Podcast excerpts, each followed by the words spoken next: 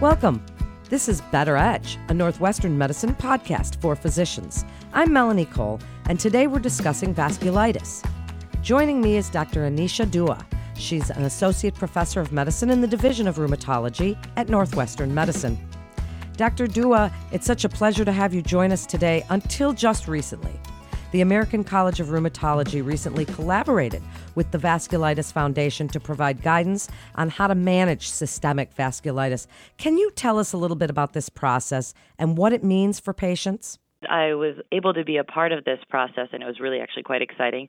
The American College of Rheumatology and the Vasculitis Foundation are both organizations that have consistently advocated for patients and provided education for patients and then also for providers that are caring for them. So the collaboration between these two groups, along with efforts of many physicians and patients who helped like collectively share their experience, will hopefully result in the development of guidelines that can be used widely to like to improve comfort with and with diagnosis and management of vasculitis. So I truly hope that it'll lead to improved outcomes for our patients. My role in the process was as part of the development group. I was a member of the literature review team and a leader of the patient panel.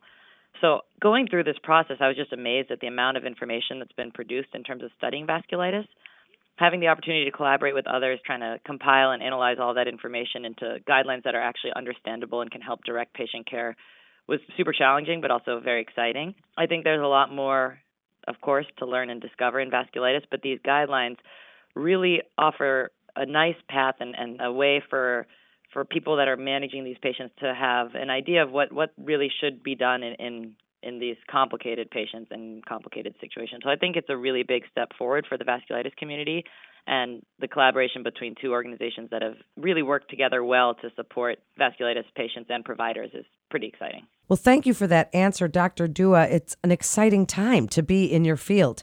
You recently joined Northwestern Medicine to lead the vasculitis clinical research program. Can you tell us a little more about this program and what makes it unique? So I joined Northwestern in April of 2019. And one of the big, you know, impetus or one of the big reasons for my move here was really the opportunity to, to engage in the development of this vasculitis clinical research program. I previously directed the Vasculitis Center at University of Chicago.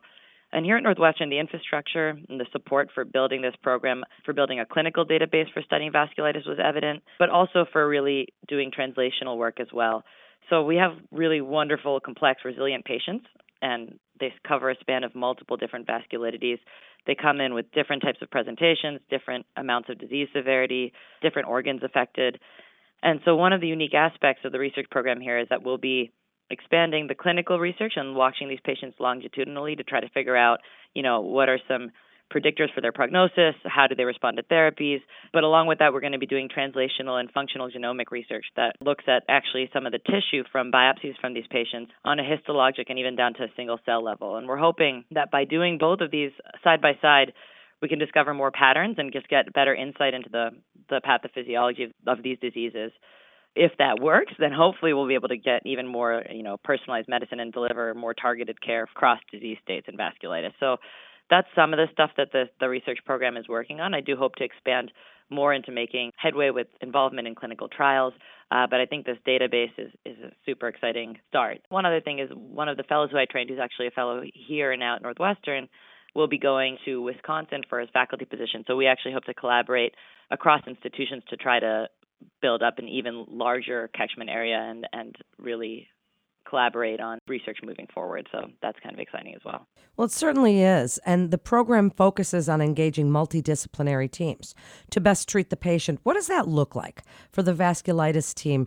And tell us why it's so important for these patients management of vasculitis patients it's like completely a team sport you know some patients come in presenting with like i mentioned you know renal involvement tracheal involvement eye involvement it really depends on what blood vessel is affected and what organ that blood vessel feeds. So you can really have just a plethora of different things going on in, in any given patient. You know, and I'm comfortable making medication and management decisions about vasculitis overall, but I can't personally see into the back of their eyes if they have retinal involvement. I can't, you know, surgically go in and put a stent in their airway to help them breathe if they need to. So it's really critical to understand, I think, and recognize what, what you know, what you can do, and then equally important to know what you really need to, to depend on the rest of your team to help out with. So one of the most exciting parts and really rewarding parts is building those collaborations with other leaders in medicine and other people in medical and surgical subspecialties. So here I feel like I'll be able to rely on physicians in neurology, nephrology, pulmonary, ENT, ophthalmology, vascular surgery. These are across the board so many different subspecialties and and you know to really manage a patient and manage them well, you can't have tunnel vision and you really need to work with all of these other providers who are comfortable with what can be a pretty scary disease state. So I think that the multidisciplinary approach to this care is something that's really critical and one of the reasons that patients really seek out care in vasculitis centers because you have that expertise across um, different disciplines. And uh, so that's one thing that I'm I think is really exciting and, and also really hope to to help build over the next couple of years. Well, while we're talking about that multidisciplinary approach and what's exciting, what are you and your colleagues at Northwestern Medicine doing to advance the understanding and treatment of systemic vasculitis?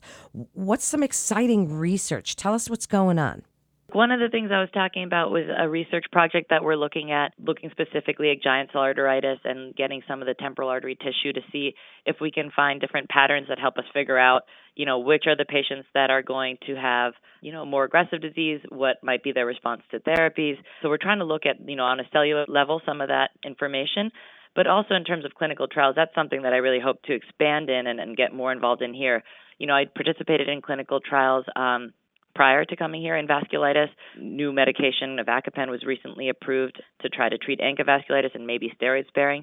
The landscape in terms of treatments for vasculitis has really been phenomenally changing over the last, mm, I don't know, 10 years or so. With more understanding of the physiology of what's going on in these diseases, we've been able to develop more drugs, more targeted drugs less side effects, better outcomes for our patients. So I think participation in some of these clinical trials is really important. And like I said, I've done it. I, have done it at other institutions, and so I hope to expand our reach into the clinical trials here at Northwestern. But alongside that, really. Like I said, developing that database of patient information so that way we can ask pertinent clinical questions, and also really, you know, leveraging um, some of our department's expertise in functional genomics and, and RNA sequencing to try to figure out on a cellular level are there patterns that really are going on in these patients that can help us figure out classification systems or ways to treat or ways to manage that are not just based on large scale things that we have always kind of relied on, like clinical symptoms. So, just getting more and more in detail and getting more understanding of, like I said, that cellular level of what's going on in vasculitis, I think is something that we can do here at Northwestern that that can't necessarily be done in a lot of other places. So I'm excited to move that forward. So I think all of those things are moving parts.